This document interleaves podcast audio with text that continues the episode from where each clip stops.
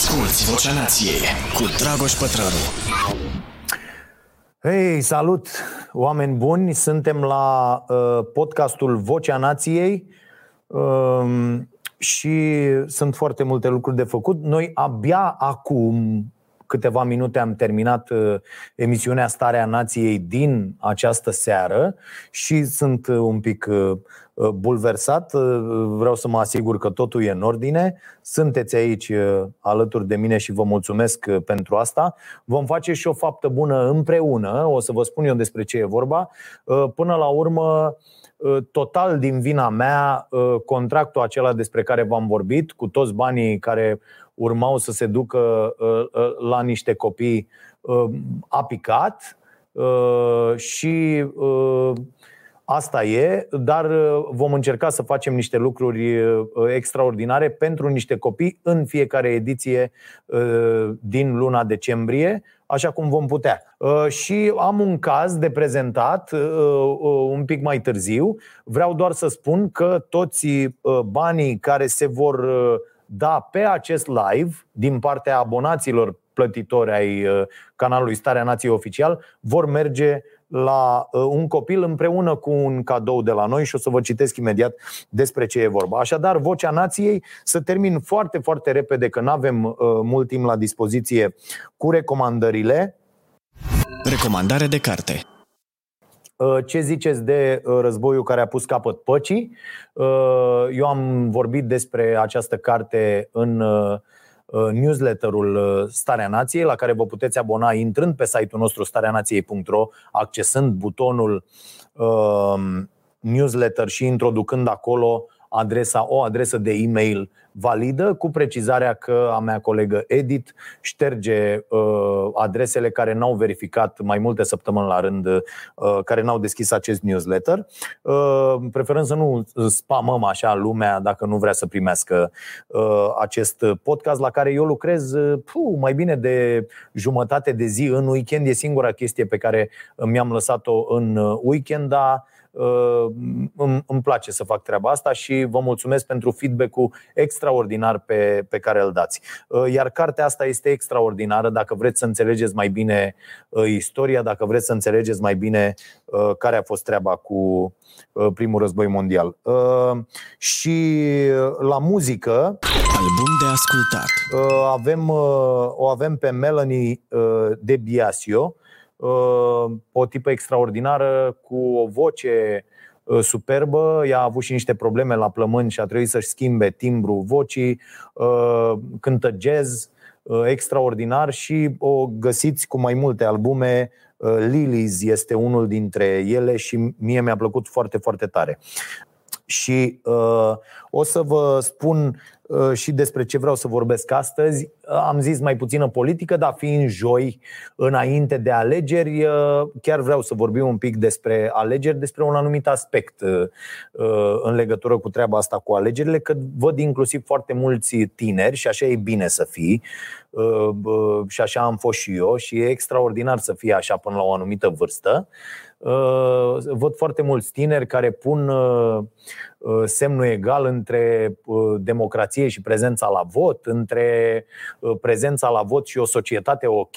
Lucrurile astea nu prea au legătură între ele, aproape deloc, mai ales în condițiile traseismului mizerabil de la noi. Și m-am lovit de câteva opinii pe care, le, mă, care mă amuză așa și pe care le privesc cu blândețea celui care a trecut un pic prin viață și a ajuns la o vârstă uh, la care își dă seama de mult mai multe lucruri uh, și nu doar cu înaintarea în vârstă, ci și cu lecturile și cu toate uh, treburile astea.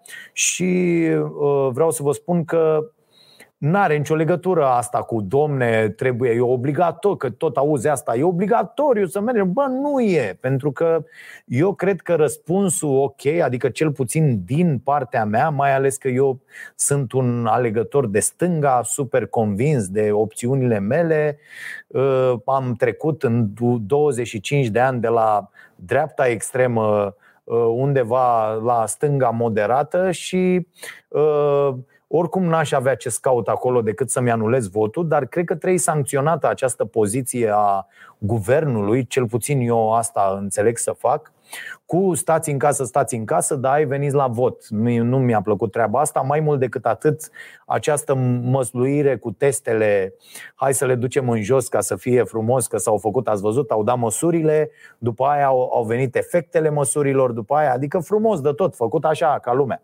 Azi apare domnul Iohannis și ne spune din senin, totul, vaccinul este sigur. Stai bă, că nici nu l-au aprobat ăia oficial. Stați puțin să vedem. Deci mi se pare așa că uh, trăim, uh, suntem puși să, să trăim într-un film foarte, foarte prost cu care eu nu sunt de acord uh, absolut deloc.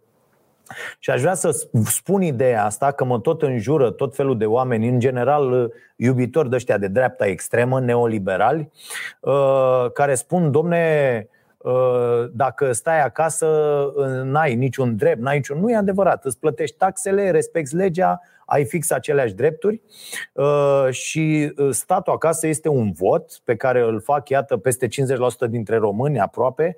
Aici probabil că duminică vor fi mult mai mulți.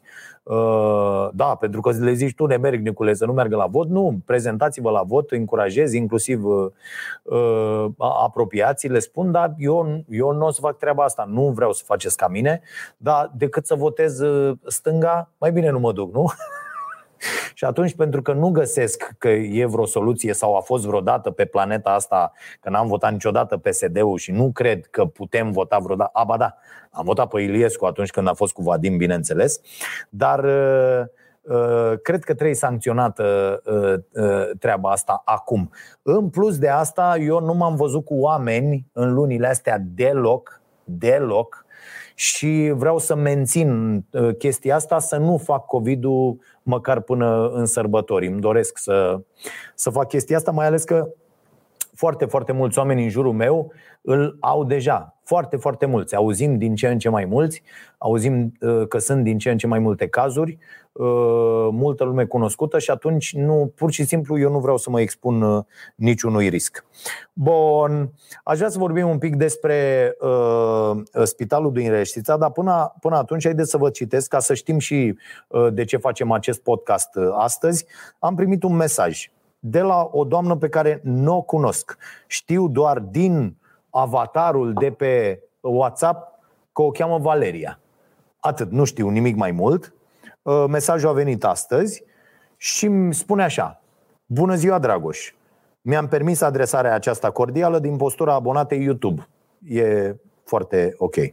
Pe scurt, sunt profesor la una dintre clasele mele, a șaptea, am un elev care nu posedă tabletă, telefon, laptop laptop. În speranța că poate primi ajutor, mulțumesc anticipat pentru orice demers. Cu respect, doamna uh, uh, profesoară, a, scrie, Valeria Antonescu. Și uh, uh, sună tu pe Ștefania, te rog că mă sună și spune că sunt la podcast. Uh, și eu am răspuns, am cerut nume, adresă să trimitem, uh, mi-a dat, voi trimite pe numele Uh, doamnei, Paul îl cheamă pe băiat, n-aș vrea să spun mai multe, că nu cred că e cazul, și îmi spune că învață bine copilul, uh, sunt oameni nevoiași, cum am fost și eu și mulți alții, nu e nicio rușine. Uh, și îmi mai spune doamna că ajută și ea unul sau mai mulți copii, disciplina în limba și literatura română, ok, e perfect. Ei bine, Astăzi am primit, vedeți cum se leagă unele lucruri extraordinar. Astăzi am primit de la bunii noștri prieteni de la server config și, ah, dar mi-a zis Radu să nu spun. Uh, Radu, care e o figură de la server config, vrea să facă toate faptele astea bune fără să îi să spună numele. Și astăzi am primit uh, trei uh, uh, laptopuri Uh, uh, foarte bune, recondiționate de server config și noi lucrăm, laptopul pe care îl vedeți aici este second, că nu mi-am permis să-mi iau nenorocirea asta și este de la uh, oamenii ăștia de la server config care mi l-au trimis, cred că are, are peste un an, nu?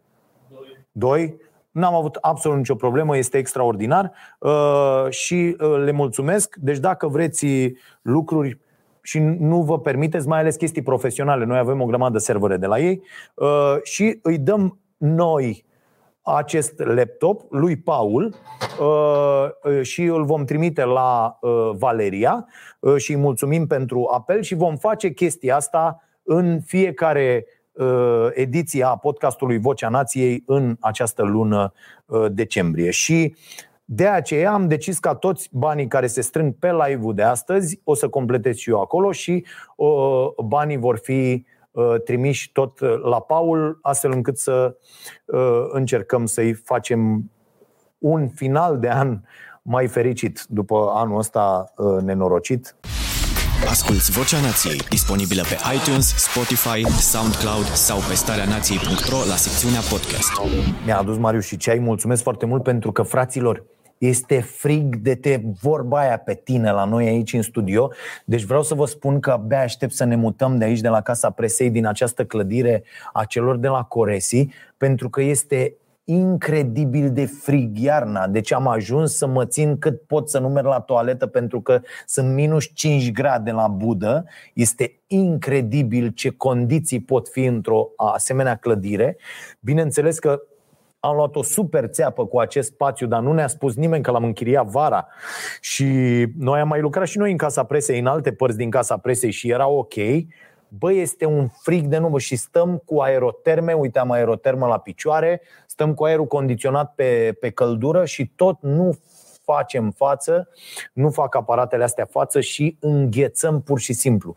De aia căutăm un spațiu decent, pentru că mai suntem doar eu cu marote și eu am făcut destul naveta, aș prefera să fie undeva în apropierea Ploieștiului sau ceva, deci dacă știți de o hală, ok, ne trebuie înălțime 6 metri, ă, cineva care vrea să ne închirieze la un preț decent, mai facem noi acolo, mai batem un cui, mai punem o fereastră, dar trebuie neapărat să ne mutăm urgent de aici. Eu nu cred că putem să ieșim din iarna asta fără să facem uh, niște răceli de-astea incredibile. Deci eu sunt pe suplimente ca lumea, așa, vitamina C, to- absolut tot, pentru că este, este nenorocire. Uh, cât, cât de frig este aici. De-aia sunt și cu uh, uh, plovărul ăsta pe mine și mă scuzați că uh, stau așa, dar uh, aia e. Nu vă zic ce tremur la emisiune. Și uh, asta este. Despre uh, cazul Reșița mi se pare incredibil, am tratat și aseară la emisiune și vă mulțumesc pentru uh, că vă uitați la, la emisiune.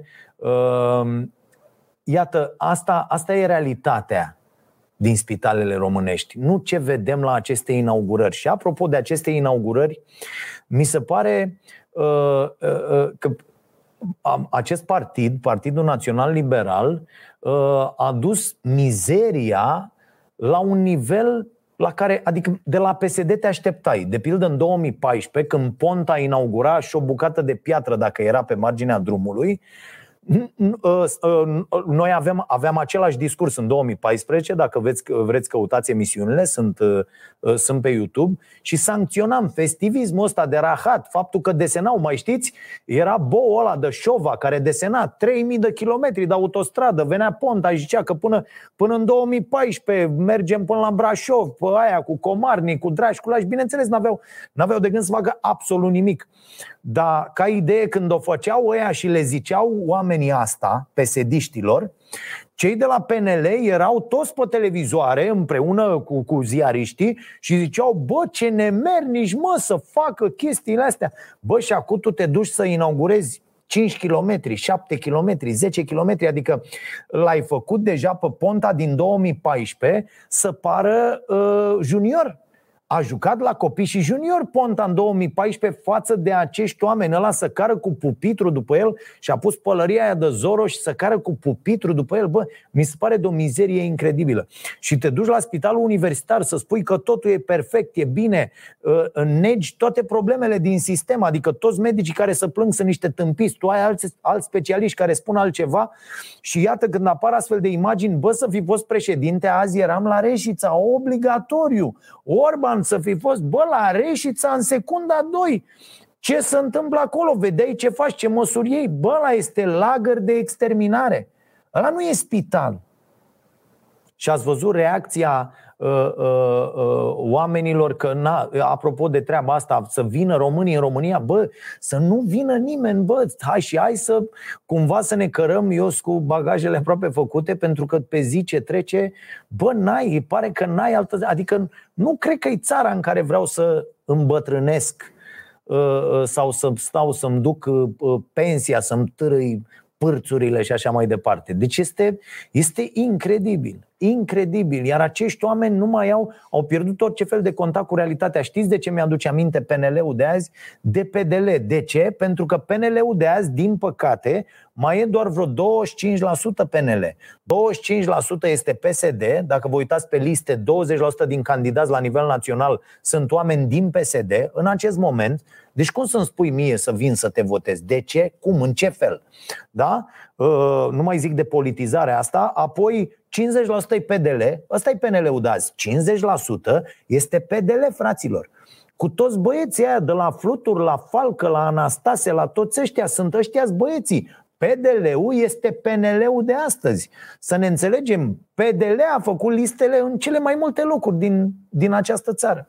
Iar ce, ce se găsește pe aceste liste, că unde nu sunt pedeliști, sunt pesediști, mi se pare incredibil și să mergi să votezi, că domne, nu știu ce, mai scria o doamnă ieri, la cărei părere țin foarte mult, ă, domne, poate nu acest mesaj ar trebui să-l transmiteți oamenilor, ci unul de optimism, să vină la vot, că poate scăpăm din Parlament de uh, uh, Pro-România, UDMR, uh, PMP și nu știu ce. Bă, nu știu dacă e bine pentru democrație. Serios vorbesc. Adică Păi așa, hai să scăpăm de toată lumea, să desfințăm și pe USR Plus ăsta, apropo ce, ce le-a tras-o azi Nicușor, ăstora de la USR Plus, adică nu mă așteptam. Nicușor a făcut politică, hă? frumos. Ați văzut? Deci Nicușor a trecut în patru ani de la opinia Orban este unul care ia bani la sacoșă de la UTI, Știți declarația lui Nicușor, da? Deci Nicușor asta a spus, că Orban este nenea care cerea bani cu sacoșa de la firme, a ajuns la un tip de o anvergură fantastică, un uh, om care să ține de cuvânt. Este momentul în care Nicușor niu. Și vedeți ce, ce, ce vă tot zic aici, fraților, nu vă mai îndrăgostiți de politicieni, nu vă mai îndrăgostiți de oamenii care intră în politică, nu mai încetați să mai aveți așteptări de la acești oameni, pentru că apoi, iată, avem doar dezamăgiri. Trebuie tratați pur și simplu, bă, ce ai zis că faci pentru mine, că dai drumul la apă, dă drumul la apă, dă-te încolo, nu mai vreau nimic altceva de la tine, că iată, în materie de nenorociri, Sta să vedeți ce o să întâmple, deci o să fie de nu o să ajungă oamenii să regrete, să-i regrete pe foarte mulți dintre cei pe care i-au dat jos spunând Bă, la, să vină ăla, să facă ăla să... Deci mi se pare, uh, mi se pare extraordinar uh, Apropo de migrație, uh, românii cei mai numeroși migranți europeni din Germania, arată un raport federal, aproape 160 de mii au plecat numai în 2019. Da? Și populăm de la abatoarele în care nemții fac sclavie cu, cu oameni. Apropo, e, o, e un, un banc foarte ok care circulă. Uh, uh, ci că stau doi șoricei, marote. Da, am văzut o, o poză cu explicația asta, nu mai știu unde, pe Facebook undeva, cred că la uh, uh, Viorel Ilișoi. Uh, și, deci, doi șoricei uh, stau așa, să uită și zice, ia zi mă, te vaccinezi? Bă, nu, aștept să termine ăștia, să vedem, uh, să termine cu oamenii, să vaccineze oamenii și după aia vedem și noi ce facem. Așa. Uh, bun, să mai vedem apoi că în legătură cu educația, e ceea ce ne lipsește cel mai mult, nu? Niciun partid nu și asumă alocarea a 6% din PIB pentru învățământ în următorul an, deși, după cum știți, legea educației prevede acest procent încă din 2000 19. Și este evident unde mergem. E evident, uite, și de ce partidele nu vor ca oamenii să vină la vot, adică aia care nu vin de obicei, uh, pentru că partidele preferă, o spun și în această seară la emisiune, ca alegerile să fie o bătălie între fani, între ultrași, între suporteri. Pentru că suporterul, ăla care ține cu partidul, ce este? E un tip care uh, Uh, îți trece cu vederea toate nenorocirile pentru că aparține acelui trib, da, într-un fel sau altul are legătură cu partidul respectiv. Asta una și al doilea, foarte puțini oameni pe această planetă vor să accepte că au greșit.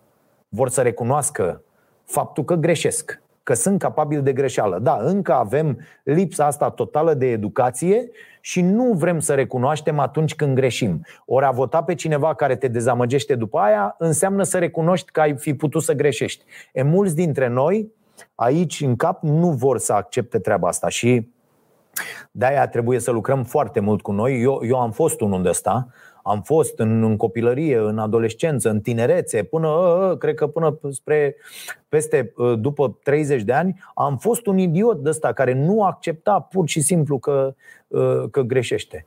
După care am, am reușit să lucrez suficient de mult cu mine și cu mintea mea și să înțeleg uh, uh, prostia incredibilă în care, în care mă aflu și prostul incredibil care mă aflu, uh, care sunt, uh, și după aia e mult mai, e mult mai ușor. Odată ce accepti că ești nu prost, ci foarte, foarte prost, poți să începi să construiești ceva.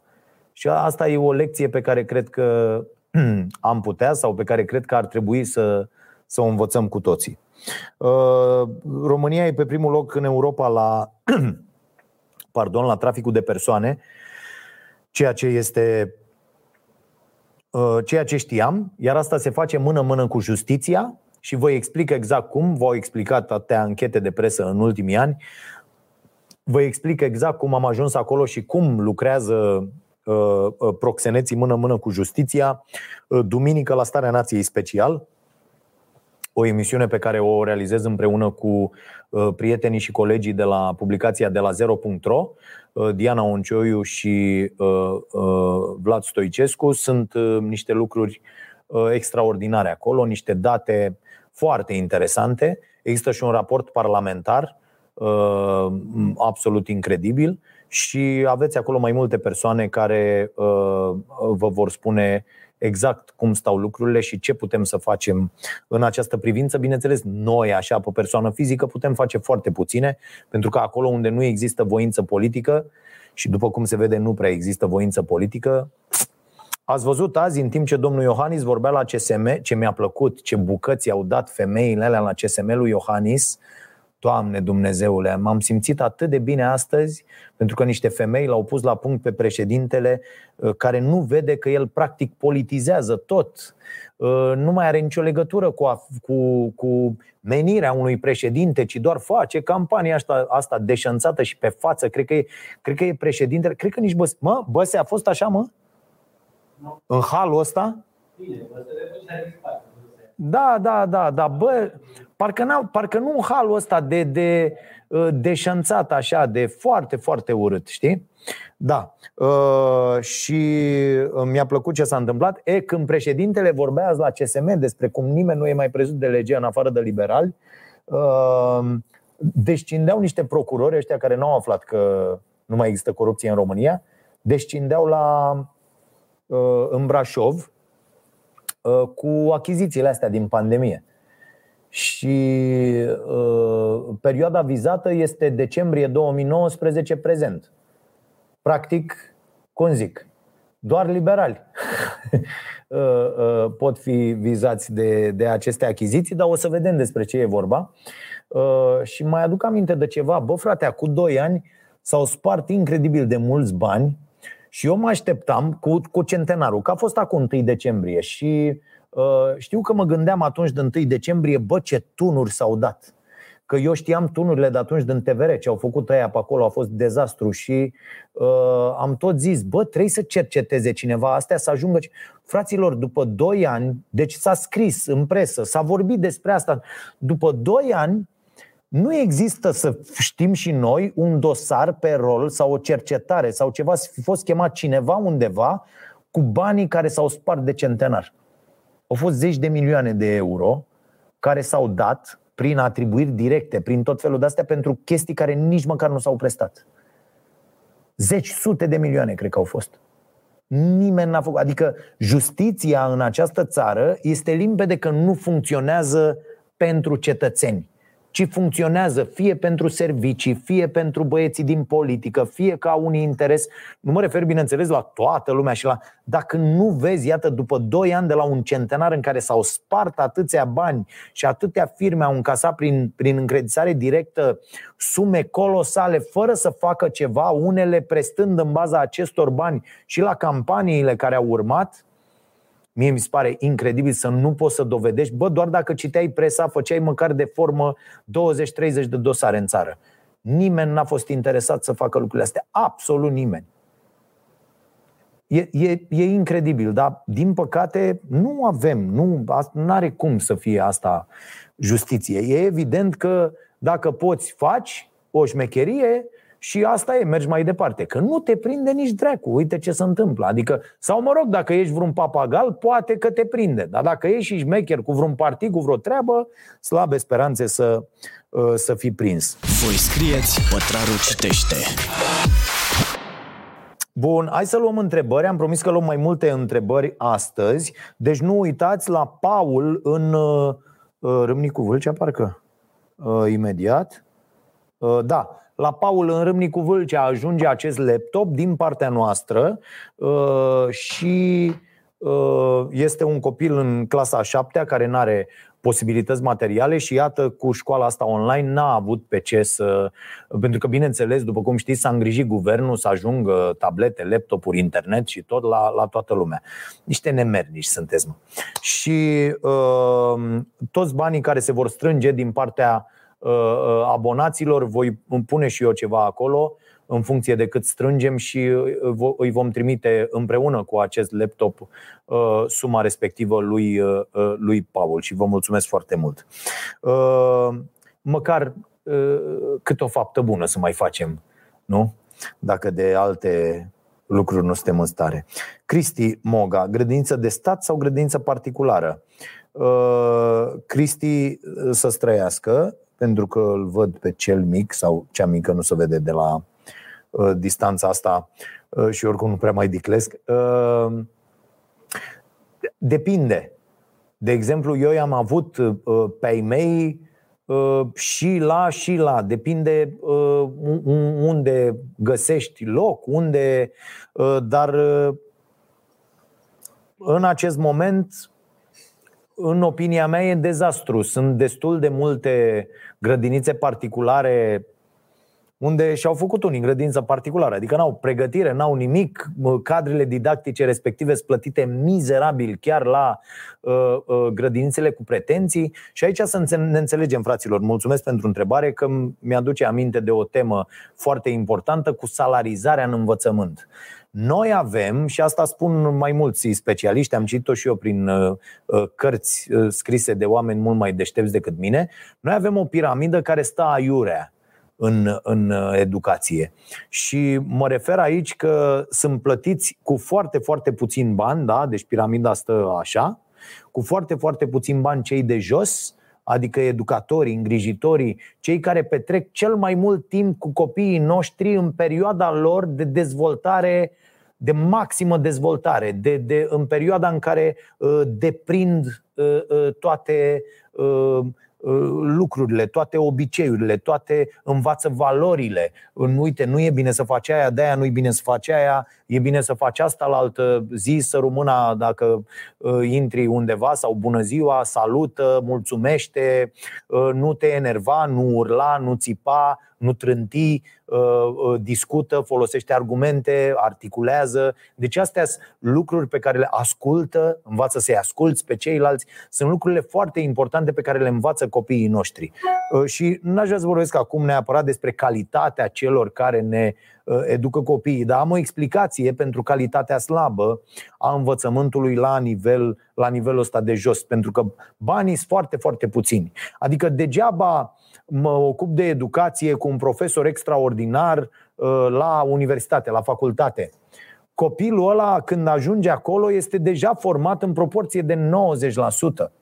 Da, nu mai ai ce să-i faci. Adică dacă e un idiot, slabe speranțe să-l mai schimbi tu uh, uh, profesorul de la facultate, mai ales că acolo interacțiunea nu e. Acolo un domn sau o doamnă uh, uh, prezintă un curs, uh, domni și domnișoare și doamne stau în bănci și notează, întreabă, dezbat și așa mai departe și aia nu e, nu mai există această legătură de educație efectivă care se face până la terminarea liceului la noi. Și atunci eu cred că foarte bine ar trebui plătită baza asta formată din educatori, îngrijitori, învățători, apoi profesorii de la uh, uh, clasele primare, gimnaziu, liceu și așa mai departe. Deci ar trebui cumva să se meargă uh, un pic invers. Dar uh, dacă ai posibilitatea, cred că varianta asta de uh, homeschooling cu o variantă de socializare într-un mediu ar fi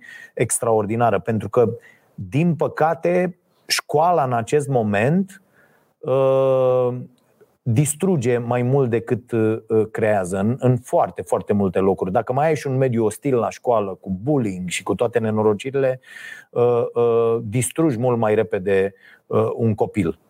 Uite, Fimiu, de pildă, a învățat foarte mult din ce înseamnă responsabilitate de când cu Uh, cu școala asta online, nu-l mai scoală mai că s-a dimineață, că trebuie să se trezească uh, super de vreme, își pune ceasul, să duce și face. Nu ai fi văzut la el să meargă, să coboare, să-și facă un, să-și pună cerealele, să-și facă ceva, un sandwich sau să își uh, ia astea, pastilele, ce are de luat, suplimente și tot felul de chestii fiind sportiv și organizează treaba cu școala, cu antrenamentul, cu absolut tot. Am lămurit cum e șmecheria, bă, nu te spetește acum să rupi pe treaba asta, că nu e. Da, uite, ai și de citit niște chestii aici și omul și organizează programul, știe și când uh, poate să joace și când să. Adică, eu cred că dacă îi, îi forțăm cumva pe copii și îi punem să ia decizii pentru ei și să se organizeze, o vor face. Dacă stăm toată ziua, că e și hiperprotecția asta pe care o întâlnim la multe grădinițe, în special la astea particulare,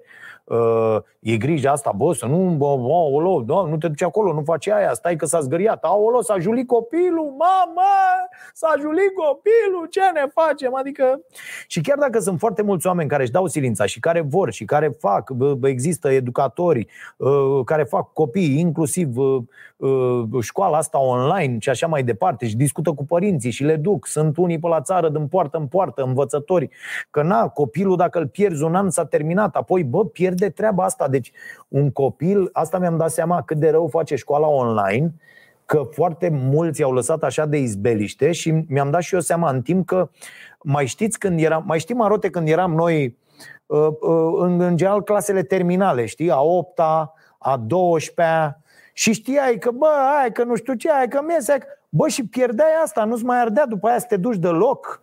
Aveai zile în care chiuleai pur și simplu, bă, nu m-am trezit, adică îți pierzi uh, interesul, știi, îți pierzi și, băi, mi se pare foarte periculos copiii să zică, bă, stai puțin, că nu mai place asta cu școala. E foarte, foarte periculos. Cred că va fi un procent în toată lumea, nu doar la noi, nu discut de cazul românesc, în care Uh, uh, numărul celor care vor renunța la școală, chiar dacă au toate condițiile, deci nu vorbim despre cei care n-au condiții și vor renunța și care chiar au făcut-o foarte mulți, și în România cifrele sunt în creștere, am, am citit uh, un raport în sensul ăsta, dar uh, uh, mi, se pare, mi se pare foarte periculos că vom avea un procent mare de uh, copii care vor renunța la școală pentru că s-au obișnuit și le place să nu meargă la școală. Pur și simplu. Uh, iar acum, haideți să ne înțelegem. Școala, dacă nu devine foarte curând un loc în care uh, învățătura nu mai este unidirecțională de la profesor la, la elevi, ci tu îți găsești la școală un partener de studiu, un profesor, nu există nicio șansă din partea școlii. Școala se comportă acum precum Biserica Ortodoxă Română. Se crede în continuare deținătoarea uh, uh, cunoașterii și o ține închisă cu lacătul în școală. Nu mai merge. Cunoașterea e peste tot, fraților. Putem să ne apucăm să învățăm orice și să ne pregătim fără să mergem o oră la școală de un doctorat. Găsești, ai toate, absolut toate instrumentele la, instrumentele la dispoziție pe net. De pildă, dacă vreți să intrați la cea mai, citeam într-o carte o chestie extraordinară, dacă vreți să intrați la cea mai șmecheră școală de, uh, sau la cel mai șmecher doctorat de arhitectură din lume, e o chestie de, de genul ăsta, există un băiat care a făcut treaba asta de două, trei ori și după aia a făcut uh, uh, fix uh, tutorial, fix tot ce trebuie să faci și te costă, nu știu, 30 de euro, 50 de euro să dai jos. Tot, absolut tot, punct cu punct, absolut tot ce ai de făcut ca să ai succesul garantat. Deci găsești cunoaștere la tot pasul. Ideea e, poți tu, profesor, să fii partenerul meu de dobândire a cunoașterii în traseul meu, nu în traseul celor 30, luați așa, în traseul meu. Eu, Pătraru, ă, Marote, N și așa mai departe. Deci fiecare are traseul lui. Unul merge mai repede, unul merge mai încet, altul merge la stânga, altul merge la dreapta și așa mai departe. Fiecare cu traseul. Fără această standardizare nenorocită care ne-a, uh, uh, ne-a distrus. Bun. Haideți să vedem întrebări. Deci, Cristi, grijă. Ai grijă. Ce decizie e? Eu m-aș duce după om. Uh, dar nu neapărat la pomul lăudat să te duci cu sacul, știi cum e treaba aia. M-aș duce așa după om, aș sta de vorbă un pic cu omul respectiv și i-aș spune cam cum văd eu lucrurile. Eu așa m-am dus în foarte multe lucruri. Așa am ales de pildă și unde face copilul sport. Uh, așa trebuie ales, în funcție de omul pe care îl uh, pui acolo să stea copilul tău mai mult decât stai tu. Aici, aici e foarte important. Ce oameni stau cu copiii noștri toată ziua mai mult decât stăm noi? Și apoi ne mirăm că e o distanță fantastică între noi și copiii noștri. Păi bineînțeles că e, că nici nu știm cu cine dracu i-am lăsat. Au ăia vreo valoare comună cu noi, cu care i-am lăsat? Că poate n-au. E o mare problemă. Delia Barbu, cum se construiește motivația intrinsecă de a face sport, de a mânca sănătos, de a gândi sănătos?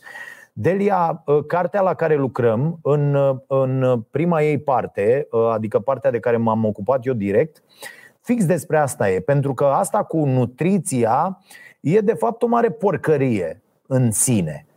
Adică hai, hai să ne gândim. Totul este de, despre cum îți setezi mintea să uh, uh, îți schimbi viața, să găsești bucurie în cu totul alte locuri și în cu totul alte lucruri decât găseai înainte. Adică, Bineînțeles că acum 10 ani, dacă mă întrebai pe mine, spuneam că cea mai mare bucurie este când vineri seară mă strâng cu și chiar era pentru mine cea mai mare bucurie, ne strângem uh, cu toți prietenii, băgăm în noi 17 kg de carne de căciulă, da, grătare, tot, absolut, și bem două damigene de vin, după două lăzi de bere și după patru sticle de whisky.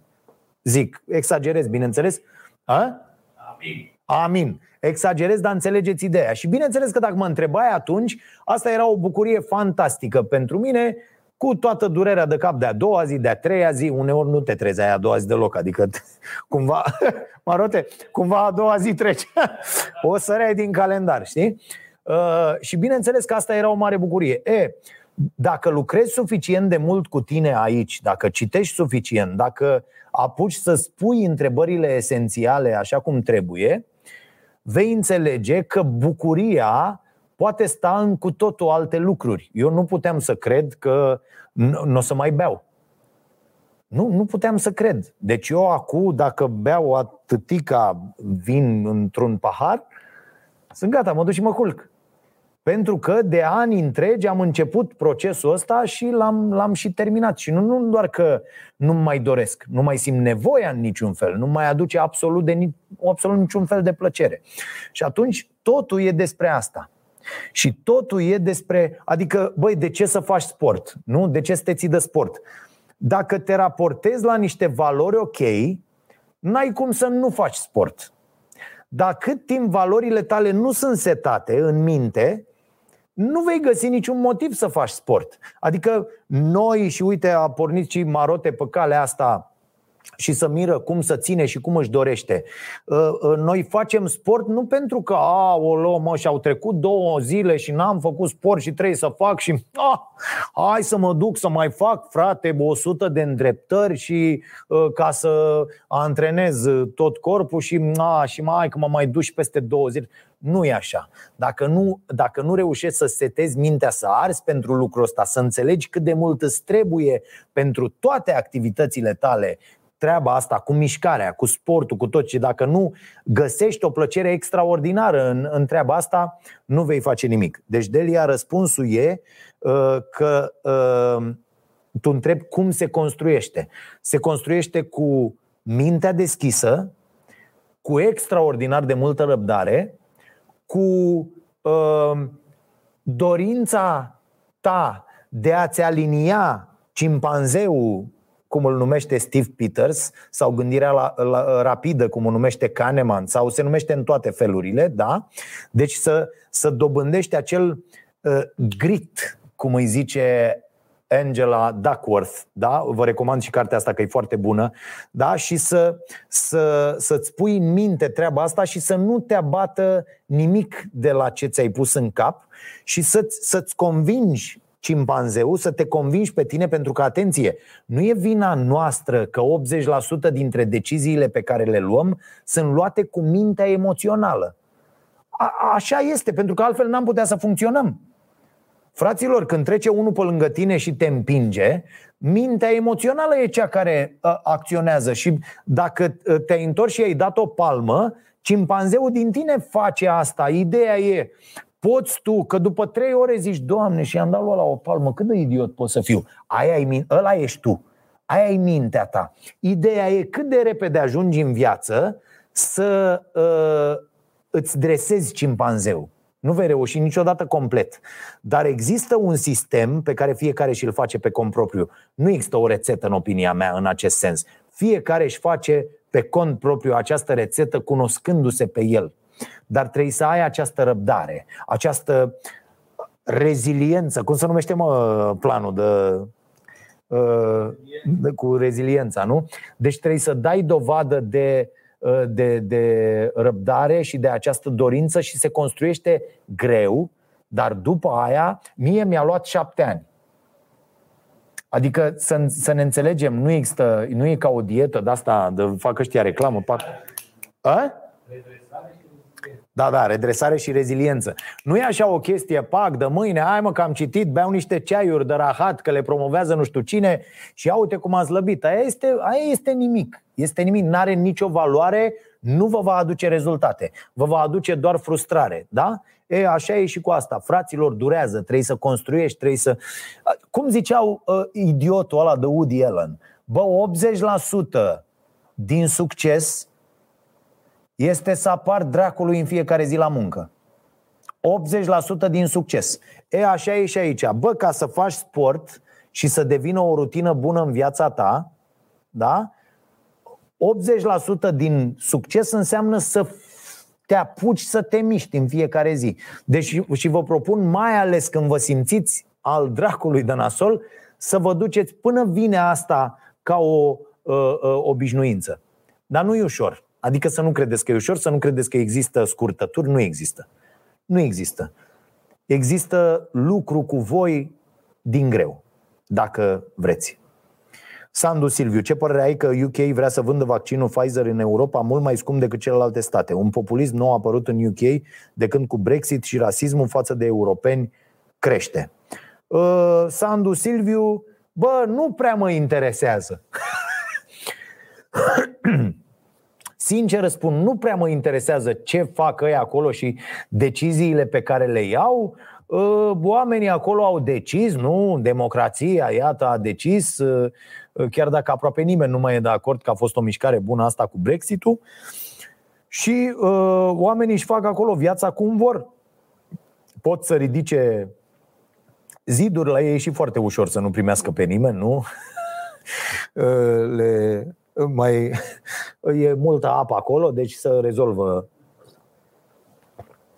Și asta e. Ori nu, nu am o părere că vor să facă nu știu ce sau că toată, tot ce se întâmplă în politica mondială la, la ora asta este de un populism fantastic. Tot ce vedeți, inclusiv la noi, inclusiv la americani, inclusiv peste tot. Totul e de un populism de ăsta deșanțat și nemernic pentru că ne așteaptă vremuri groaznice, dragii mei. Deci nu nasoale, groaznice.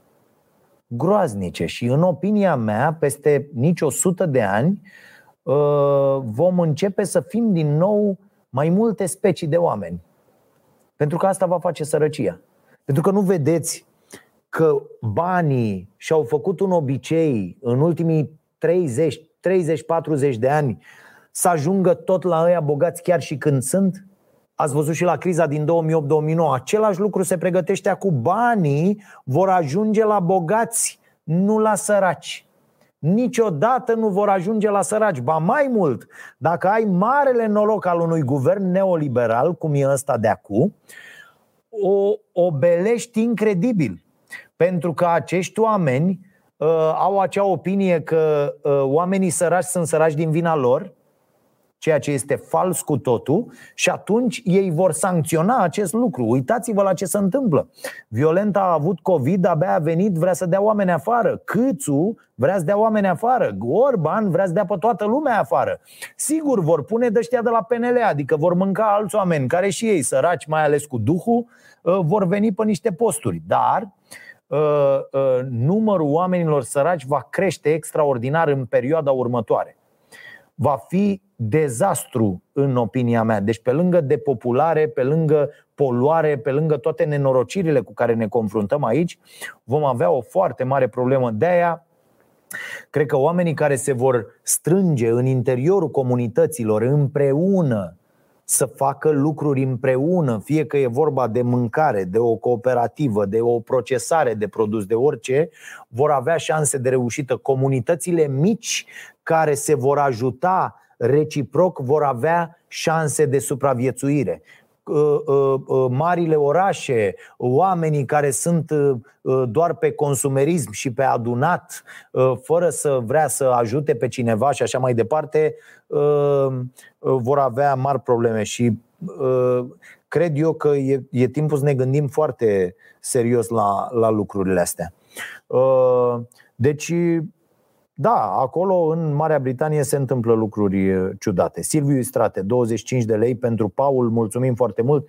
Toți banii pe care îi strângem la acest live ajung la Paul din Râmnicu Vâlcea, elev în clasa 7. Uh, când crezi că o să vedem un partid uh, stângisto-progresist în România, eventual care nu e Demos? Da, păi nu, Demos e o păcăleală de asta, mă rog, a ajuns o păcăleală de asta uh, proastă, la fel ca celelalte partide. Sunt unii de să întâlnesc acolo și să dau importanță, dar n-au, n-au nicio legătură cu partid, cu oameni, cu mase, cu nu știu ce. Nu știu când o să vedem, cred că în curând o să vedem așa ceva și Uh, să, să avem o, o astfel de opțiune, dar deocamdată nu. Deocamdată nu avem cum. În România stânga e percepută absolut idiot, pentru că 95% dintre oameni nici măcar nu vor să pună mâna pe o carte, să vadă măcar care e stânga și care e dreapta, le e suficient să uite la mâna la care au ceasul și uh, mai durează. Mai durează. Potrivit specialiștilor, Uite o altă carte uh, ce mi-a căzut în mână zilele trecute, că, uh, pentru că mă mut acum, cu, cu casa, uh, am început să uh, așez cărțile în, în cutii și uh, mi-am adus aminte de cartea asta, De ce eșuează națiunile, e ieșită la editura Litera, unde asta este explicația înapoierii noastre. Faptul că după 50 de ani de întuneric comunist, îți ia cel puțin alți 50 de ani să-ți revii, pentru că trebuie să dispară o mentalitate a unor generații întregi din păcate. Deci probabil abia când uh, o să dispar eu din peisajul uh, acestei vieți uh, și, și marote înaintea mea, că ăsta îmbătrânește mult mai, uh, mai repede, uh, abia atunci probabil uh, se va se vor pune bazele unui stat uh, ok aici. Până atunci mai avem de tras cu vechile mentalități care, iată, se transmit. Adică a venit Nicușor Dan, care tocmai a trecut de la opinia că Orban lua bani cu sacoșa la opinia că Orban e un băiat de mare caracter. Deci, iată, se ia. Ticăloșia se ia, ca să, ca să ne înțelegem. Da, uh, mai departe, Caterina, mai avem puțin. Uh, Sebastian Condoiu, crezi că există partide de dreapta care aduc bunăstare? Uh, nu cred. În primul rând, uh, viziunea ce înseamnă la noi. La noi, noi iată ce e dreapta, că și PSD-ul e dreapta. Dacă vă uitați la uh, propunerile pentru cuscutirile astea cu salariu uh, minim și cu. Uh, că toți acum scutesc, ați văzut? USR-ul propune o demență incredibilă, fără taxe pentru salariu minim, dar, dar USR nu spune unde, de unde ia taxele alea. Adică uh, să ne înțelegem și vă rog să urmăriți uh, rubrica Starea Muncii, realizată de uh, prietena și colega noastră Victoria Stoiciuș și o să vedeți acolo o explicații foarte, am, am înțeles până și eu, deci sunt foarte, pe, foarte bine explicate lucrurile, de ce aceste măsuri sunt absolut populiste și imbecile. Și ele duc, au efecte incredibil de nocive pentru tot pentru noi. Deci nu picați pe aceste fente, fraților. Ceea ce propune USR, ceea ce propune și PSD, ceea ce uh, cred că are și PNL undeva în program, asta cu, uh, de exemplu, asta cu zero taxe pentru salariu minim, înseamnă uh, ca uh, efort bugetar 40 de miliarde de lei. Pensiile speciale, ca să vă faceți o idee, sunt undeva la 9 miliarde. Deci o diferență de peste 30 de miliarde. De unde faci banii ăștia? E, Uh, cei de la USR Plus nu vin să ne spună măsura normală care ar fi impozitarea marilor averi. Adică și averi mai mari și mai mici. Bă, a doua casă, a treia mașină, barca, astea sunt lucruri care se impozitează cu 80%, pentru că trebuie să diminuăm inegalitățile. Asta e foarte important și trebuie să înțelegem. Și cei care vă enervați acum când auziți asta, mai ales cei tineri, enervați-vă, dați să vă iasă spumele pe gură, că așa eram și eu la vârsta voastră și cu timpul veți înțelege. Eu mă aștept peste 20 de ani să am aceeași adresă de e-mail și să-mi trimiteți, bă, știi, acum 20 de ani mă uitam, nu înțeleg, n-am înțeles de ce niciodată, la un podcast de ăsta pe care îl făceai tu, să numea Vocea Nației. Eu nu o să mai aduc aminte că peste 20 de ani o să fiu zdrențe cu capul, sunt deja în mare măsură și o să zic, bă, știi ce ziceai tu acolo, bă, frate, cu asta, că trebuie să diminuăm inegalitățile și bogă bogăția trebuie taxată uh, ca atare. Și Bă, m-am, mi-am dat seama acum de ce ai dreptate. Deci aștept aceste mail-uri, dar peste 20 de ani. Până atunci puteți să fiți nervoși ca lumea, să fiți și antreprenori și fără scrupule și să strângeți bani și să faceți bogăție. E foarte bine să, să ajungeți până acolo. Dar cu timpul, dacă citiți ce trebuie să citiți și vă educați în spiritul umanismului, uh, va trebui să ajungeți la această opinie. Revin la asta cu taxe zero pentru uh, salariu minim. Ce se întâmplă? Tu vei avea niște bani mai mulți în buzunar, că de taxe zero pentru salariu minim, dar va trebui să scoți din buzunar bani ca să fii asigurat. Va trebui să scoți din buzunar acei bani.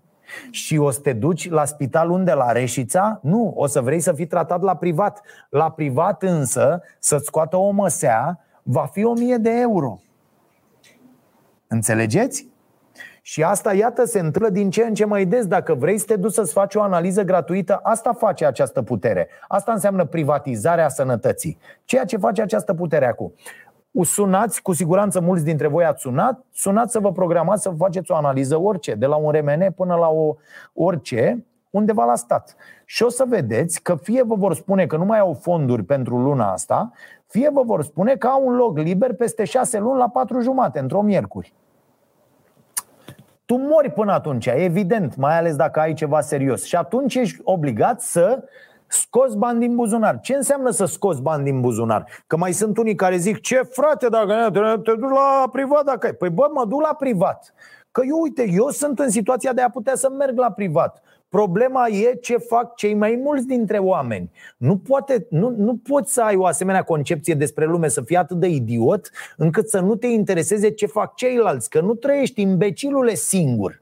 Trăim în niște comunități, iar dacă nu-i luăm cu noi pe cei mai sărași, cedând foarte mulți de la noi banii, că n-a fost o opțiune pentru oamenii ăia să fie săraci și să le întindem o mână, să-i scoatem de acolo, vom fi și noi trași în, în, în acea sărăcie și în mizerie și în boală și în infracționalitate și, și peste tot. Pentru că oamenii ăia săraci, dacă nu-i scoți de acolo, mâine îți vor da copilului în cap pe stradă și îl vor omorâ. Copilul tău. Pentru că nici statul nu va mai avea bani să plătească poliție, să plătească spitale, să plătească educație, să plătească nimic, pentru că nu mai sunt taxe. Deci soluția nu este taxare zero. Soluția este creșterea salariului minim până la un nivel care să-ți, prezi, care să-ți permită traiul decent. Haideți să nu mai plecăm pe fentele astea, sunt niște fente proaste tâmpite pe care acești băieți oligofreni nu le pot nici măcar explica. Ei nu pot explica, ei pot doar să fie populiști absolut siniștri, toți, și ăștia de la PNL, și ăștia de la USR, și ăștia de la PSD, fără să explice cum vor face. De ce? Pentru că nu vor să taxeze averile. Că ăia care îi susțin pe ei, inclusiv cu cașcaval, sunt cu mari averi, nu cu mici averi. Înțelegem ce înseamnă asta? Dezvoltarea unei clase de mijloc și scoaterea oamenilor românilor din sărăcie extremă e o chestiune pe care trebuie să o facem cu toții, dar nu prin asemenea măsuri populiste. Vă promit, îl auzeam și pe la pe Ponta, vă promit uh, nu știu ce de criză, vă promit ăștia cu uh, taxare zero la salariu minim. Astea sunt niște porcării. Astea sunt niște porcării care vor duce la privatizarea sistemului de sănătate, privatizarea educației, și ne vom bucura ca proștii 2-3 ani că vom avea bani în plus pentru că, wow, a venit guvernul, nu știu care, și nu ne mai ia taxe pe salariu și apoi vom constata că toată această măsură, toată se întoarce împotriva noastră. Împotriva educației copiilor noștri, împotriva sănătății bunicilor noștri și așa mai departe. Vor muri oamenii pe culoare cum, îi, cum i-ați văzut înșirați pe bătrânii de la Reșița. Asta înseamnă taxare zero la salarii fără să iei taxe din altă parte, taxând uh, uh, bogăția ținând uh, uh, uh, impozitele pe profit ale companiilor și, și profiturile aici în țară, nu cărate în offshore. Da. Mai departe. Gabi Hurdubaia, ce părere ai despre faptul că suntem mai conectați, dar în același timp suntem, putem fi deconectați uh, de noi și de alții? Ce este EQ? Ce înseamnă EQ, Marote? Sau a vrut să scrie IQ? Uh, putem fi deconectați de noi și de alții. Gabi, ori e întrebarea foarte complicată pentru mine la ora asta, după o săptămână de muncă, ori trebuie să fii tu un pic mai... Uh, dă-mi, Caterina, te rog altceva. Mm, trebuie să mai bea o gură de ceai până...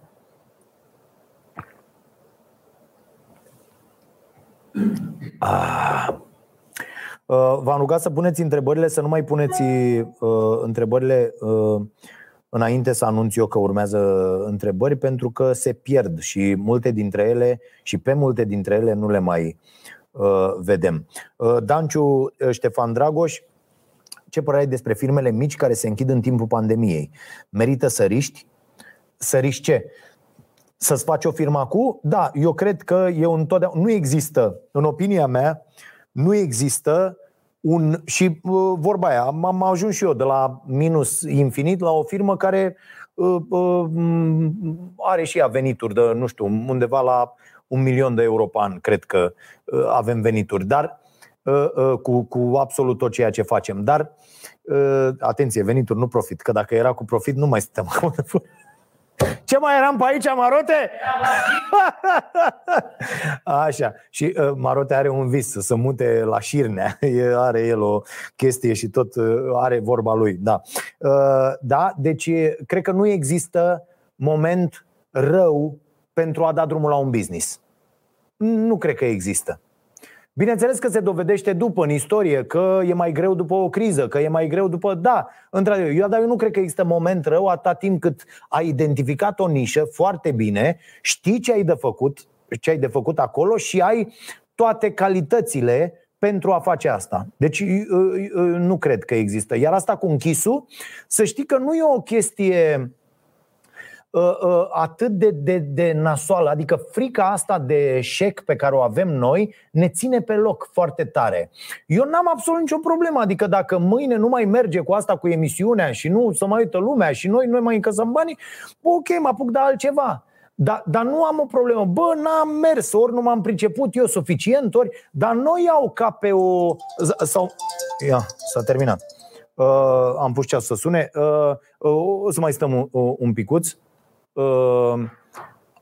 Deci nu iau ca pe o. Sau, sau mă rog, nu mai iau acum, nu mai gândesc așa. Aș fi gândit-o așa cu 20 de ani. Deci dacă ai 20-25 de ani și te gândești că un eșec înseamnă, a, olo, un eșec e nasol, da, așa eram și eu atunci. Frica de eșec, de fapt, m-a făcut de multe ori să nu iau decizii foarte, foarte bune, să nu mă urc în trenuri extraordinare care ar fi fost din punct de vedere uh, financiar și din toate punctele de vedere extraordinare, dar am avut frica asta, bă, bă, e riscul mult prea mare. Nu, nu cred că trebuie să privim așa, cred că trebuie să încercăm, cred că acest sistem de trial and error trebuie să fie foarte, foarte uh, bine uh, zi, încipat, în, că e tot cu cipare acum și cu tot să nu mai folosesc uh, astfel de cuvinte, aceste cuvinte ne doare uh, și, și trebuie să îți asumi pur și simplu lucrurile astea. Bă, ok, mai ales când ești tânăr, riscă foarte, mai ales dacă n-ai, bă, mai ales dacă stai cu chirie, n-ai nici măcar o casă, n-ai nici măcar un credit, n-ai,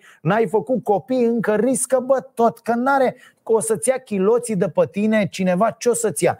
Ai dat faliment, pleacă, mergi mai departe, nu e niciun fel de problemă. Deci, cu cât ești mai tânăr, de la 16, 17, 18 ani, riscă. Până la 20, 25, 30, până îți faci o familie, până îți iei casa, până și atenție cu asta, orice credit la bancă, orice casă cumpărată, plătită pe următorii 30 de ani, orice, orice treabă de asta pe care o faceți, înseamnă o mare, mare piatră pe care o agățați de gâtul vostru. Și am avut discuția asta cu foarte mulți oameni, inclusiv colegi, inclusiv oameni care zic, bă, da, E chiar o investiție să faci un credit pe 30 de ani, să plătești o sumă decât să plătești chirie. Da, dar acea casă va deveni obiectivul principal al vieții tale. În jurul plății ratei, de aici vei pleca cu orice calcule pe care le vei face. Adică dacă mâine îți vine un contract care presupune să lucrezi 20 de ore pentru următoarele 4 luni, dar el are 25% șanse de reușită să faci un milion de euro, nu vei lua acel contract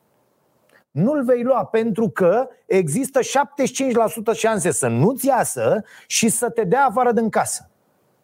Deci, atenție la ce angajamente pe termen lung vă băgați. Aia cu mașina e o prostie incredibilă, toate niște tâmpenii, niște pietre pe care vi le agățați de gât și deveniți prizonierii sistemelor. Deveniți prizo- prizonierii sistemului, prizonierii băncilor, prizonierii uh, uh, munciți doar că, uite, și în termen de chirie, că noi ne căutăm să ne mutăm de aici. Știți de ce nu poți să accepti o chirie? Nu e ok să accepti o chirie prea mare la un loc care chiar dacă arată necherman, ci mai bine e o cocioabă nenorocită pe care o cârpești unde muncești tu, cum am făcut și noi cu nenorocirea asta. Pentru că nu ajung să muncesc pentru o bancă sau pentru un proprietar. În momentul când tu te duci, deschizi, nu știu, uite o cârciumă, da? Și ăla își cere 3000 de euro chirie pe spațiu și tu în, în cele mai bune estimări ale tale ai, după plata ă, a tot ceea ce faci, nu știu, 1000-2000 de euro profit pe lună, care înseamnă foarte mult, mai ales în, în vremurile pe care le traversăm, fraților, munciți, nu vă dați seama, voi în capul vostru vă credeți patron, dar de fapt voi munciți pentru proprietarul spațiului. De fapt ăla n-a v-a dat o chirie. Ăla v-a dat, v-a angajat să munciți pentru el, firma de fapt nu e a voastră, e a lui. Și el câștigă un profit mult mai mare decât voi din exploatarea acelui spațiu. Ceea ce nu-i normal. Ceea ce nu-i normal. Iar cum e cu asta în vremuri de pandemie? Fraților, e simplu. Uite, noi, de exemplu, la cafenea am făcut toate calculele și am zis, bă, atât trebuie să obținem, astfel încât să fie pe zero, fără ca noi, adică uh, uh, firma, uh, eu, nevastă mea și așa mai departe, să avem vreun leu la final de lună. Deci acceptăm că ținem treaba asta, lucrăm la ea, construim, avem noroc acolo și de o comunitate care a început să fie din ce în ce mai ok și comandă, chiar dacă nu poate să, să intre înăuntru și comandă produse astfel încât să putem încasa cât ne trebuie să plătim salarii, dări și uh, produsele din care, și bineînțeles ce mai avem acolo, chirie tot. Dar nu m-am dus să iau, o, deci am, am căutat trei ani spațiu. Știți de ce? Pentru că găseam în 3 secunde, dacă la chirie de 3 ori mai mare. Și atunci n-aș mai fi muncit aproape deloc pentru mine. Așa e și aici cu spațiul ăsta. Bineînțeles că putem să găsim mâine un spațiu uh, în care să dăm 10.000 de euro chirie. Dar trebuie să fii cretin ca să faci asta. Trebuie să fii pur și simplu cretin să dai undeva 10.000 de euro chirie pentru un, un, un business care uh, uh, nu-și propune uh, nici profitul ăsta lunar, nu, nu-l are în, în uh, uh, calcule. Și atunci, de ce să faci asta? Să te duci de fapt să muncești pentru unul? Bă, e, e o tâmpenie. Așa cauți oportunități, uh, recondiționezi spații, te implici, muncești, zugrăvești, cârpești, zidești, cârpești acoperișul și crești cu businessul, dar să știi că muncești pentru tine și să bagi în acele reparații din ce câștigi pe parcurs. Pentru că în rest muncești pentru unul, ca fraierul. Da. Uh, mai, o întrebare mai dăm, te rog, și apoi o să vedem și cu bănuții cum, uh, cum stăm. Pilonul 3 sau investiții mici pe bursă, Radu Frâncu. Uh, tati, asta cu uh, investiții mici pe bursă, uh, știți cu toții, eu am făcut-o. Aici îți trebuie o disciplină foarte mare. Eu zic că nu, nu e cu sau. Eu zic că poate fi și și și aici trebuie să, să ă, diversificați, dar vă trebuie o disciplină fantastică. Eu v-am explicat, e și în cartea aia Millionaire Teacher și în multe alte cărți, aveți acolo inclusiv un uh, uh, un tabel. Deci ideea e următoarea. Puteți sau că mă, sun, mă, mă, mă, mă mai sună oameni, scuze, care îmi zic, domne, uite, po, aș putea să bă, dau 200 de euro pe lună sau da, 1000 de lei sau o chestie de genul ăsta. Pot să pun deoparte. Bă, punem fiecare lună. E foarte important. Unde? De pildă într-un uh, index fund ăsta uh, S&P 500 la, la americani sau într-o grămadă de locuri unde sunt investiții sigure. Mai zis, eu mi-am făcut un portofoliu copiind un portofoliu al unui prieten care avea doar investiții de-astea super sigure la nivel de România, uh, da, gen ăștia cu gazele, cu care nu dau mult dar dau peste ce înseamnă o dobândă la, la bancă, peste ce dă un tezaur de ăsta garantat sau așa. Bineînțeles că și ele pot avea fluctuații la un SIV, la un proprietate, la o nu știu ce. Sunt, sunt unele acolo, le vedeți, nu trebuie să te pricepi la nimic, trebuie doar să te uiți să uh, vezi exact care au fost randamentele, ia și tu pe ultimii 10 ani și uh, asta e uh, ideea. Da?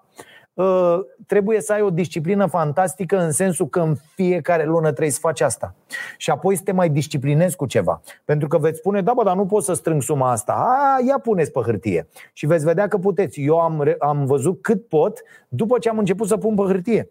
Pentru că dacă pui pe hârtie și vezi că îți cumperi Uh, nu știu, o dată pe lună câte o hanță, ceva, o, o chestie de care nu ai neapărat nevoie și vă spun că mai sunt 27 uh, de zile din acest an și eu mi-am cumpărat de îmbrăcat în acest an 2020 o curea. Atât pentru că mi s-a rupt cureaua. Blugii de pe mine sunt rupți între picioare. Nu mă interesează că nu vede nimeni. Am masa asta în față și la emisiune stau în picioare. Uh, Asta ministrul sportului în chiloți. Noi stau eu cu, cu blugii rupți între picioare. Dar lecția e următoarea. Iată că un an, un an, într-un an, probabil dădeam pe haine, nu știu, într-un an, probabil ajuns să dai un, un salariu normal pe haine sau ceva, dacă socote, nu mă, într-un an, că te duci și mai el, ai văzut, pleci în concediu, stai că îmi trebuie de alea, stai, bun, anul ăsta a fost și norocul, bă, nu te-ai dus nicăieri, dar mi-am propus anul ăsta să nu cumpăr nimic. Puteți să vă propuneți astfel de lucruri, bă, nu mai cumpăr nimic din ce nu-mi trebuie direct și efectiv pentru ceea ce fac în perioada imediat următoare. Și o să vedeți că veți avea o sumă și de aici. Apoi, la fel, cu toate uh, lucrurile pe care le faceți, să vedeți câte cheltuieli absolut idiote sunt în, în fiecare zi. Și puteți tăia de acolo. Asta nu înseamnă o viață de asta de mamă, sunt. Uh, nu, dar înseamnă că pentru o perioadă reușiți să strângeți și odată ce, pentru că banii veți vedea că se, se multiplică și veți rămâne uh, interziși să vedeți ce înseamnă ban pus peste ban, pus peste ban, pus peste ban și după aia ajungeți să, să faceți ceva uh, uh, ok cu acești bani. Mai mult decât atât, considerați că nu aveți suficient de pus deoparte. Acum am vorbit cu niște oameni care mi-au zis, bă, dar eu n-aș putea, aș putea să pun așa 200 de lei și am zis, nu te spăra, ce muncă ai? Doamne, muncă de birou și nu știu ce, lucra undeva. De cât lucrezi? 8 ore pe zi. Lucrezi în weekend? Nu. Păi tată, e simplu dacă vrei mai mulți bani. Adică eu 20 de ani am avut 4, 6, 8 servicii. Adică atât cât poți când ești tânăr și poți să faci treaba asta, trage tată dacă vrei să ajungi să ai, să trăiești o viață ok. Iată, eu vă reamintesc, ă, am 43 de ani de o lună și la 45 eu mă pensionez. Adică nu vreau să mai fac nimic din ceea ce solicită prezența mea zilnică pentru un salariu din care să mănânc în luna respectivă. Despre asta este vorba. Asta este, în opinia mea, ă, o definiție a bogăției pe care am, ă, am adaptat-o. Deci asta, asta cred eu când să te trezești dimineața și să zici, bă, azi vreau să fac, uite, chestia aia pentru că ajut pe cineva, vreau să fac chestia aia altă pentru că îmi place să fiu implicat în acel proiect, vreau să le predau acestor copii ceva pentru că uh, cred că e important să, să uh, dau mai departe și mă duc să pun numărul să-l ajut pe unul să care un frigider sau să ridice o casă. Da? E, ajungi acolo dacă uh, uh, tragi destul de mult în rest. Bun, uh, Caterina, hai să vedem cât uh, am adunat, mi-ai dat uh, ceva, ok. Uh, 733 de lei au fost primita, primiți astăzi prin donații. Vă mulțumesc foarte mult. Voi duce eu suma la 1000 de lei, deci dau și eu 260 de lei, ceva de genul ăsta, 60 șapte, ca să fiu exact. Sper că am făcut bine. Aici mă prindeți imediat. Deci dacă vrea să mă facă cineva la un magazin, îmi dă restul greșit, că nu o să pot să zic niciodată dacă mi-a dat bine sau nu. Pentru că sunt... De-aia nici nu umblu cu cash la mine, nu mai umblu, că asta cu cardul nu poate să te păcălească. Uh, și uh, avem uh, și cinci oameni care s-au abonat pe durata uh, nu? Uh, Caterina, de aici sunt oamenii? Ok. Uh, și avem așa. Uh, zi de la 1 la 5, mă. 2. 2. Uh, iau în ordine. Uh, Artur Rarinca, uh, Silviu Istrate. Silviu Istrate primește Caterina Vin, vinul nației, nu? Da, vinul nației și mască pentru Silviu să scrie pe messengerul de la Starea Nației, nu? Ok? Marian Dragomir, Ioan Lucian, și George Florea. Mulțumim foarte mult pentru asta. Așadar, 733 de lei de la abonați. Rotunjesc eu până la 1000 de lei pentru Paul și aș vrea să-mi răspundă uh, Valeria dacă este pe fir, să-mi răspundă pe WhatsApp uh, dacă este, dacă este ok. Deci, laptop avem, iată, uh, Valeria, profesoara lui, lui Paul, ăsta este laptopul și uh, vă faceți că n-auziți asta, poate nu se uită asta de la server config, este de la prietenii noștri de la server config, uh, dar asta are el chestia asta că uh, dacă spui că face bine, nu se mai numește că face bine și atunci vrea să facă bine să nu se audă. O tâmpenie, bineînțeles. Și vom trimite și suma de 1000 de lei, o să vedem cum, probabil o să, o să cer un card de la Valeria, o să pun eu suma aia acolo și uh, uh, apoi banii vor ajunge la Paul, care cu siguranță uh, ne va trimite o poză uh, ca să vă mulțumească tuturor, uh, dacă vrea, nu e absolut, uh, dar doar așa ca să îl vedeți cei care a, a, ați ajutat, dacă vreți să-l vedeți pe nou nostru prieten de la Starea Nației, Paul, de care astăzi am aflat cu siguranță sunt foarte mulți. Uh, ce să zic, dacă aveți astfel de cazuri apropiate, uh, ok, și despre care, oameni despre care uh, știți că se află în, în, în mare nevoie și, și se zbat și uite, mulțumesc. Ne spune Valeria, mulțumim și noi și sperăm ca totul să fie în regulă. Vom mai încerca să sprijinim încă Uh, trei copii, cred, la podcastul Vocea Nației în edițiile următoare. Scuze pentru uh, haosul și pentru lipsa de organizare, o să lucrăm altfel probabil de la anul, pentru că se vede treaba că în zilele când durează foarte mult emisiunea, uh, intru direct aici și vă dați seama, lucrez de dimineață, de la prima oră, cu scrisul, cu toate nebuniile, ies, ies din emisiune și intru direct aici. Îmi trebuie un pic de timp să pun ordine în gânduri. Dar asta e. Dacă stați la podcastul ăsta, uh, așa vă trebuie, nu? E, e vina voastră. Și o să dau și uh, să dăm și uh, o carte ca premiu și mi se pare ok de ce eșuează națiunile și um, hai să o dăm unde? La cine a întrebat, de-am răspuns eu cu uh, comunismul și cu, dacă ți-aduce aminte, Caterina. O să-mi aduc aminte și vorbim noi, ne uităm pe, pe întrebările care s-au pus, dar trebuie să anunț. Zimi, îți mai aduce aminte, Caterina, cine a întrebat? Ce întrebare am avut de am vorbit eu de uh, cartea asta, de ce eșuează națiunile? Uh, ia uite, lumea aici, bă, duminică votați, nu știu ce, da, mă. da, da, uh-huh. așa. Uh, da, Sebastian Condoiu, bravo. Lui Sebastian îi dăm cartea asta. Da, uh, cu partidele de dreapta și nu știu ce, și de acolo am ajuns la această discuție. Da.